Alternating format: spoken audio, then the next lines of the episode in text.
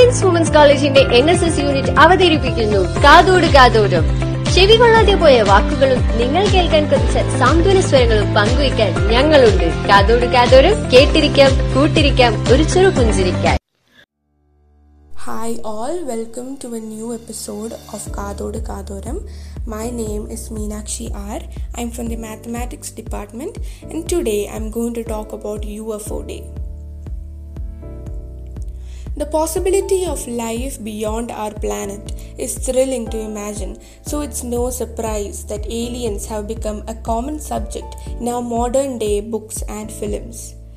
With this topic being prevalent in pop culture, it has led to many exhaustive investigations into UFOs, and gradually, the World UFO Day became an annual phenomenon celebrated on July 2nd.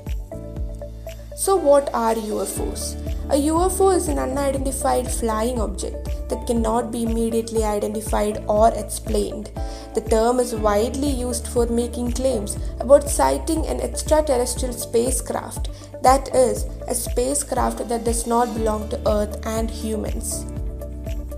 World UFO Day is an awareness day celebrated by UFO enthusiasts to educate people about the quote unquote undisputed evidence that UFOs are real and to get governments to declassify files about UFO sightings. Some celebrate the day on June 24th, which is the day that Kenneth Arnold, an American aviator, claimed to have seen UFOs. He is said to have seen nine objects flying in a tandem which could not be identified while he was flying his aircraft near Mount Rainier in Washington on June 24, 1947. Arnold's claim is widely regarded as the first to have sparked theories around alien objects on Earth. The US Air Force formally listed the Arnold case as a mirage. Arnold had described the shape of the object as flat, like a pie pan, or saucer like, which led media to coin the term flying saucer and flying disc. By 1977, Kenneth claimed that they have 15 million witnesses who have seen something.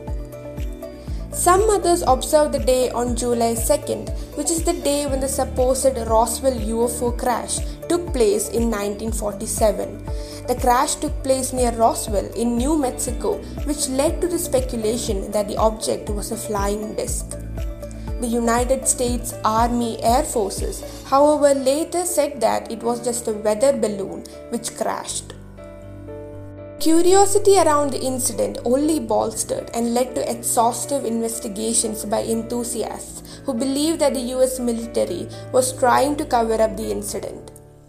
In turn, the conspiracy theories around alien spacecraft crashing near Roswell met with an equally thorough counter of claims debunking speculations. To further fuel speculations in April 2020, the US Department of Defense released three declassified videos of unexplained aerial phenomena decades after Kenneth Arnold's UFO sightings and Roswell UFO incident. The Pentagon said it wanted to clear up any misconceptions by the public on whether or not the footage that has been circulating was real. The videos had been already leaked in 2007 and 2017, and some had claimed that the videos showed UFOs. In the statement, the Department of Defense had said the aerial phenomena observed in the videos remain characterized as unidentified.